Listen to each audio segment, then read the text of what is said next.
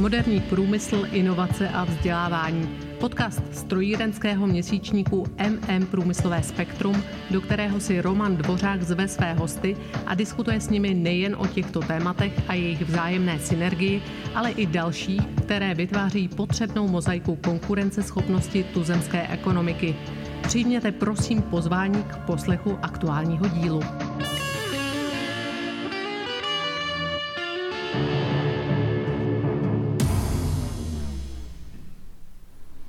Dobrý den, milí posluchači. Zdravím vás při čtvrtém díle naší série rozhovorů s legendou inovační sféry Jánem Kušturiakem, ve kterých pro naši inspiraci a poučení nahlížíme do dílčích milníků jeho dosavadního života, které jej na osobní a profesní cestě potkali a v boží milosti mu umožnili vidět za horizont zřetelněji než nám ostatním. Víte Jánko v našem podcastu a dnes i premiérově v našem redakčním studiu v Praze. Děkuji pěkně. Předchozí rozpravy jsme realizovali přes Zoom mezi Prahou, Varínem či Žilinou.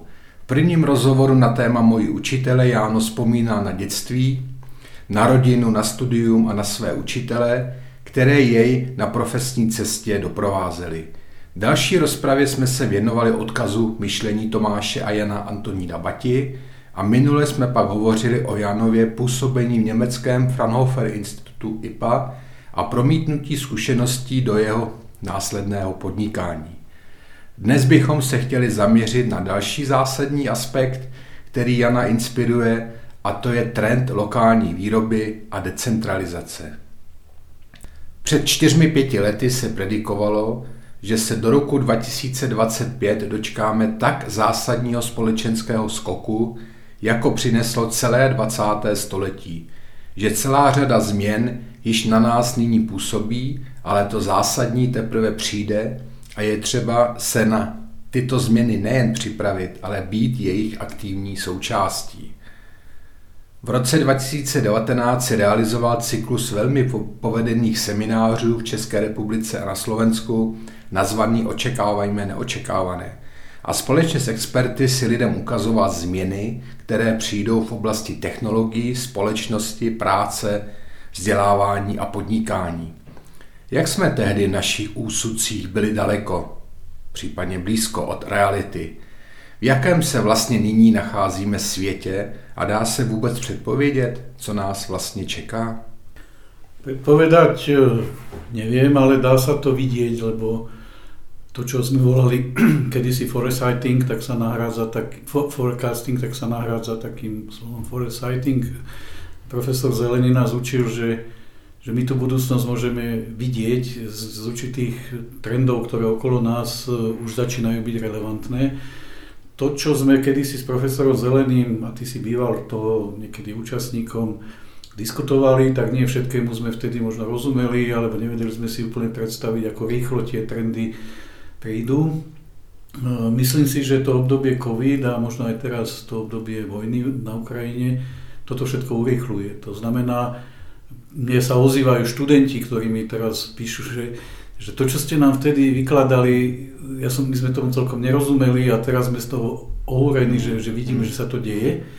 Takže mnohé tie veci sa urýchlili, tá, to relokalizovanie je nutnosť, lebo vidíme, že tie globálne logistické reťazce a celkovo globalita narazila na určité limity. Zdieľanie v zmysle toho, aby sme úspornejšie využívali suroviny, materiál, zariadenia a tak ďalej takisto. Digitalizácia, bez digitalizácie vidíte, že tá digitalizácia dnes je nielen v tých vojnových operáciách zásadným prvkom, ale v biznise takisto vo vzdelávaní ten COVID ukázal úplne iné možnosti digitalizácie, ako sme využívali predtým. A spústa ďalších oblastí, ktoré súvisia s lokalizáciou ekonomiky, s, určitou, s určitým trendom autonómnych regiónov, tak toto všetko si myslím, že dnes e, vidíme vo takom silnejšom meradle. Baťovské moto mysli globálně, jedné lokálně v době covidu nabylo ještě na větším významu. Zali jsme si podle tebe z něho konkrétní ponaučení, jak nám může být nápomocno, například v současné době při řešení tak zásadního pro průmyslníky a nejen pro ně problému, jako je energetická a surovinová krize současnosti? Tak globálne máme k dispozícii znalosti, môžeme využívať vlastne týmy a expertov z celého sveta, čo sa deje a videli sme, že ja neviem, vedeli týmy vyvíjať veľmi rýchlo vakcíny, dnes vedia veľmi rýchlo reagovať na určité situácie, bohužiaľ teda v nejakých tých vojnových oblastiach. No vidíme to aj v biznise, že, že vieme veľmi urýchliť vývoj a aplikácie niektorých nových trendov, nových technológií ale na druhej strane musíme byť schopní ich lokálne správne nasadzovať. Takže to spojenie globálnych znalostí, globálnych sietí, globálnej spolupráce je veľmi nutné kombinovať s lokálnou schopnosťou akcie, účinnej akcie. Lokální výroba a spotřeba se neprosazuje pouze v oblasti potravin, kdy máme na mysli například čerstvost zboží, ekonomiku daného regionu a kontrolu původu a kvality – ale od nedávné doby i nasazením digitálních technologií, které umožňují vyrábět malé série podle potřeby, lokálně a bez požadavků na zbytečnou dopravu a skladování. Kde ty vidíš reálný efekt v integraci těchto technologií do praxe, a to i z pohledu finanční efektivity, v podstatě návratnosti, mám na mysli, děkuji. My v Inováte máme teraz niekoľko skupín, takých odborných skupín, kde Naposledy sme diskutovali v Lučenci o aditívnych technológiách a je zaujímavé, že v Lučenci, čo nie je až taký technologický región, sú dve najväčšie tlačiarne na tlač nástrojového ocele a nerezu na svete, e, na, postavené na novej technológii binder jet, čiže nie, nie tým, tým toho laserového spekania, ale troška iné, iném spôsobe tlače.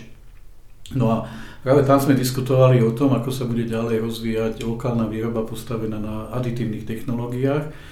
Ale no, ako si povedal, nie je to iba o potravinách, kde to, kde to dáva určitú logiku kvôli čerstvosti, ekologičnosti a tak ďalej. Ale my sa veľmi zaoberáme v poslednej dobe technológiami Smart City, Smart Manufacturing a je to otázka, ako inteligentne riadiť mesto, nielen z hľadiska dopravy, ale aj z hľadiska prístupu k službám, zdieľaniu zdrojov. Myslím si, že dnes máme úplne iné technológie, ako môžeme zdieľať zdroje, ktoré nie sú efektívne využité a to nemusia byť len potraviny. Jeden zo zásadných zdrojov, ktorý dnes nadobúda na, na význame práve v súvislosti s tými poslednými udalosťami je energetika a veľmi veľká oblasť e, ďalších investícií bude do modulárnej výstavby a do lokálnej energetiky, inteligentnej energetiky, kde budeme schopní, a už sme dnes schopní veľmi, veľmi efektívne prepínať rôzne zdroje výroby energie medzi sebou a už to nie je len o tých zdrojoch samotných, ale je to hlavne o inteligentnom riadení hmm. týchto zdrojov. Hmm. Hmm. Nejen z Automotiv známe podstatu integrace dodavatelů, takzvané kolokace, která představuje takové maximální přiblížení dodavatele čemu, čehokoliv k výrobním, montážním, servisním procesům daného výrobce, ale samozřejmě pěstitele, hospodáře. Ale to přeci všechno už zde bývalo. Kulaci prodávali mléko sousedům. Někteří měli své restaurace. Dnes se to honosně nazývá farm to table. Stejně tak sadaři a vinaři měli své produkty, které nabízají napřímo, s eliminací mezi článků. Uveď prosím několik aktuálních příkladů ze Slovenska, kteří takto lokálně úspěšně fungují. Tak ja poviem také príklady, ktoré sa ma bytosne dotýkajú. My tak fungujeme v Dobrom pastierovi, kde tiež produkujeme potraviny a vyrábame síry a recyklujeme určité výrobky. Ja som si to všimol u mojho syna. Môj syn má malú reštauráciu, je kuchár. No a tie reštaurácie začínajú fungovať ako automobilky, že, že oni mu rovno do kuchyne dnes dovezú už predspracované suroviny, ja neviem, očistenú zeleninu, meso z nejakej, z nejakej farmy, že v podstate tak ako na tú montážnu linku do automobilky vozia súčiastky, tak dneska do reštaurácie dovezú kompletne všetko a a tie zariadenia už majú takú inteligenciu, že pomaly by som toho kuchára mohol robiť už aj ja, že sa to naprogramuje, dám si na hlavu čiapku a v podstate robím už len tú finálnu operáciu toho jedla, že už ho len ako dofinalizujem, dochutím a, a, a podám. Nechcem tým teraz nevažovať prácu kuchárov, ale tam to silne vidíme. ďalší môj priateľ Emil Schulz, ktorým je majiteľ Emilových sadov, tak my sme riešili presne kedysi pred pár rokmi relokalizáciu, obchádzanie medzi článkov, e-shopy, priamy predaj zákazníkom.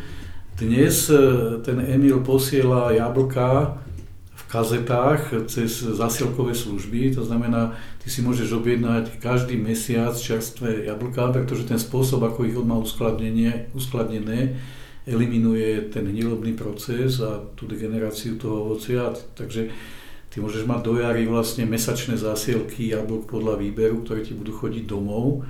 A toto som si kedysi ani ja nevedel úplne mm. takto predstaviť, že, že ako tí ovocinári by z tých fariem doručovali ovocie, tak to, to si tiež všímam. A potom je spústa zmien, ktoré nastávajú aj vo výrobných firmách a je to spôsobené aj tými problémami s dodávateľskými reťazcami, ktoré dnes sú. Hmm. Jak si myslíš, jak podle tebe je skutečně pro lidi důležité, aby přesně věděli, odkud jejich jídlo pochází, jak je vyrobeno a co obsahuje. Nehraje zde stále hlavní roli cena než místo původu? Již nastal efekt maximální osvěty, že nám skutečně ubližují nezdravé průmyslově zpracované potraviny?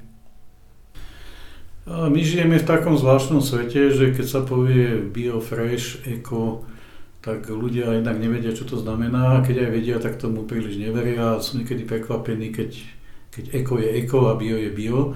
Takže toto je taká prvá vec, že musíme obnoviť dôveru a ja si myslím, že práve ten lokálny predaj a práve tá adresnosť, že ja viem, od koho to kupujem, že ja poznám toho svojho farmára alebo toho svojho dodávateľa a nepotrebujem mať nejaký certifikát s razítkom, tak toto je jeden aspekt. Druhý aspekt je, že mali by sme mať nejaké kritické myslenie, vedieť, analyzovať príčiny a následky a ľudia si už začínajú uvedomovať, že väčšina takých tých civilizačných chorôb súvisí so spôsobom stravovania. Nehovoriac o tom, že ten spôsob výroby potravín, ten priemyselný veľkovýroba potravín e, veľmi devastuje prírodu a spotrebuje obrovské množstva vody, mm. ktoré bude nedostatok. Takže, takže ten lokálny spôsob produkcie, ten ekologický spôsob produkcie má významy viaceré. Hmm. Jeden je tento pohľad na kvalitu a zabezpečenie toho, aby tam neboli chemikálie. A o tom by sme sa mohli potom dlhšie rozprávať, že ako sa to dá zabezpečiť. A druhý je aj ten, že je to ďaleko šetrnejšie potom k prírode. Hmm, hmm, hmm, hmm. Hospodářský rozvoj vzniká na regionální úrovni, nikoliv na ministerstev nebo ve strategiích makroekonomů. A proto je třeba posílit autonomii a nezávislost komunit a regionů. To znamená z politického hlediska volit nezávislé místní osobnosti a odborníky, nikoliv stranické ideologie. Jaký osobně ty vidíš vliv politiky na rozvoj a posilování regionu? Je skutečná a pro celou zemi přínosná lokální politika? Jednoznačne si to myslím a príkladom nám môže byť Tomáš Baťa, ktorý prepojil svoje podnikanie s rozvojom Zlína a celého toho regiónu. Má to niekoľko významov. Jeden význam je ten, že ten lokálny, nechcem použiť slovo politik, ale ten lokálny odborník, ktorý tam žije, tak ho ľudia poznajú a nemusí sa skrývať za nejaké mediálne show Druhá vec je zase, že on pozná ten región, takže môže veľmi účinne v tom regióne pomôcť oveľa lepšie, ako nejaký mm. ministerský úradník, mm. ktorý ten región nepozná, má tam raz za rok nejaké výjazné zasadnutie. Ale vidíme v poslednom období, keď prišiel COVID a keď začali k nám prúdiť e, utečenci napríklad z Ukrajiny, tak tie centrálne, centrálne útvary, či už v štáte alebo Európskej únii, reagujú veľmi pomaly. Oni sú dosť byrokratizované, oni na tých ministerstvách, my tam máme nejaké krizové štáby, ktoré tam spali, v živote nejakú krízu neriešili mm, mm. a teraz v panike najímajú všelijaké súkromné firmy, aby to vyriešili za nich. Takže ja som videl aj v Žiline, keď tí ukrajinskí ľudia začali prichádzať, tak prvý to riešili miestni podnikatelia, ktorí proste za svoje peniaze, so svojimi zdrojmi spravili kempy, dali postele, doviezli potraviny. Tí štátni úradníci sa zobudzali tak po týždni, potom sa tam prišli vyfotiť a potom organizovali nejaké zbytočné porady, schôdze. Mm. A, a myslím si, že aj doteraz ten štát ešte neprejavil nejakú schopnosť e, flexibilnej reakcie. Mm. Otázka je, či to vôbec štát dokáže. Že či tie, mm, mm. Takže ja si myslím, že tá decentralizácia, tá relokalizácia má viac významov. Jeden je ten, ten odborný a ten lokál patriotistický, nechcem to teraz spomínať s nejakou domobranou, mm, ale keď mm. si zoberieme, že ako je riadené Švajčiarsko alebo mm. ďalšie takéto krajiny, tak mm. toto by malo byť našim vzorom, táto decentralizácia. A druhá vec je rýchlosť akcie. A tá, tá v tom regióne môže prebehnúť mm. oveľa mm. efektívnejšie, mm. účinnejšie, ako keď to riadi nejaký mm. centrálny útvar. Ať hovoříme o jakýmkoliv tématu, vždy se dostáváme ke vzdělávání. Vzdělávání má velmi úzkou vazbu na veškeré disciplíny. Milan Zelený eh, když si řekl, že vzdělávací sféra se musí naučit generovat použitelné znalosti, ne pouze předávat obecně dostupné informace, jelikož informace nejsou znalosti. Znalosti jsou nejdůležitější formou kapitálu. Jak podle tebe rozvoj lokální ekonomiky podporuje vzdělávací proces? No my sme o tom s Milanom často debatovali a Milan to mohol vyhodnocovať, pretože chodil po svete, volali ho globálny profesor, takže on učil v Indii, v Číne, Brazílii, v Peru, v samozrejme Spojených štátoch v Európe. A on z hrôzou zisťoval, že na rôznych školách po celom svete sa používajú podobné učebnice, podobné učebné obory a že aj vzdelávanie sa zglobalizovalo. A my s Milanom sme mali panický strach z niečoho, čo ľudia volali z best practices, mm. pretože keď niekto zglobalizuje nejakú praktiku, to neznamená, že, že je ešte najlepšia a vôbec neznamená, že bude lokálne fungovať. Mm. Takže toto je veľký problém, že univerzity boli kedysi nositeľom diverzity, že boli tam osobnosti, mm. ktoré vedeli to globálne kombinovať s tým lokálnym. A toto my potrebujeme znova, to znamená vrátiť diverzitu, rôznorodosť do vzdelávania. Mm Samozrejme nebudeme spochybňovať fyzikálne zákony, matematiku a tak ďalej, ale tá aplikácia musí byť lokálna. Mm. To znamená, to, čo sme na začiatku povedali, že myslí globálne, jedna je mm. lokálne. My, mm. Ja dnes vidím, ako sa vracajú slovenskí študenti zo špičkových svetových univerzít, ale zároveň vidím, ako sú otrhnutí od Slovenska, mm. ako sú napríklad oni chcú pracovať v Bratislave, to je najmenšie mm. mesto pre nich, aké si vedia predstaviť, v ktorom by žili, ale my ich potrebujeme, ja neviem, vo Vranove na Toplov alebo v Medzilaborciach mm. mm. a my ich potrebujeme zmeniť na akýchsi, nazvime to podnikateľských alebo inovačných misionárov, mm. ktorí tam pôjdu a znova, povedzme, niektoré regióny na tom Slovensku pozdvihnúť. Čiže, čiže čo chcem povedať je, že to vzdelávanie by nás malo vzdelávať k tomu, že áno, využívajme to najlepšie, čo svet ponúka, ale využívajme to lokálne. Mm. Nájdime lokálne stratégie, ako ten región alebo to miesto, kde my žijeme, zmeniť k lepšiemu. Mm. A toto podľa mňa nám veľmi chýba, že to vzdelávanie musí vzdelávať teda tie globálne veci, ale mm. musí učiť ľudí robiť tie lokálne praktiky. Mm. A, a vedieť, vedieť ovplyvňovať tú lokalitu. Ja som mal zrovna minulý týždeň stretnutie nadanými študentmi na Baťovej univerzite v Zlíne a tiež sa tam bavili a ja som mal tú prednášku zameranú na opravovanie sveta. Ja viem, že vy ste všetci opravári, že každý z vás môže uchopiť nejaký problém v tej dedine, v tom meste, v tom regióne, kde žijete a môže ho premeniť ten problém na príležitosť a niečo zlepšiť.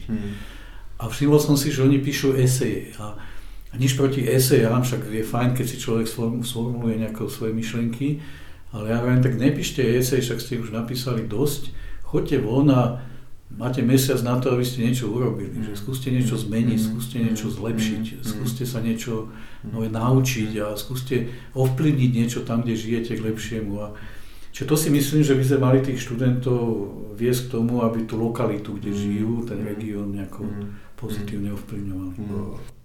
Rád bych tě s dovolením doplnil i z mé zkušenosti působím jak v průmyslové radě, na fakultě strojní na Západočeské univerzitě v Plzni, tak na průmyslové radě na VŠBTU Ostrava. A tato průmyslová rada, její role je vlastně dávat zpětný feedback univerzitě, jestli ona vychovává takové absolventy, jaké oni mají uplatnění u nich ve firmě. A proto i ty procesy akreditace, ty uh, nové, nové studijní obory, které se akreditují, jsou konzultovány právě se zástupci průmyslové sféry. A oni často do těch návrhů připojí své praktické postřehy. Tak si myslím, že to je jedna z možných cest, jak se nechá jít. A zde vidíme právě, že i vlastně tyto originální nápady vznikají v jednotlivých regionech. Není to nařízeno paušálně od ministerstva školství, že by měly mít vysoké školy své průmyslové rady, ale vzniká to z iniciativ jednotlivých děkanů a proděkanů. Jano, já ti děkuji velice za tvůj čas, který si věnoval naší rozpravě. Byl mi velkým potěšením a přeju ti hezký zbytek před velikonoční Prahy. Ahoj. Děkuji pěkně.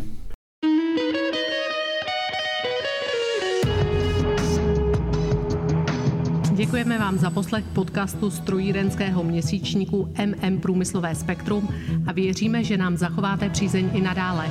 Již nyní připravujeme další zajímavá témata. Aby vám žádné z nich neuniklo, odebírejte prosím naše podcastové vysílání. Děkujeme. Hezký den.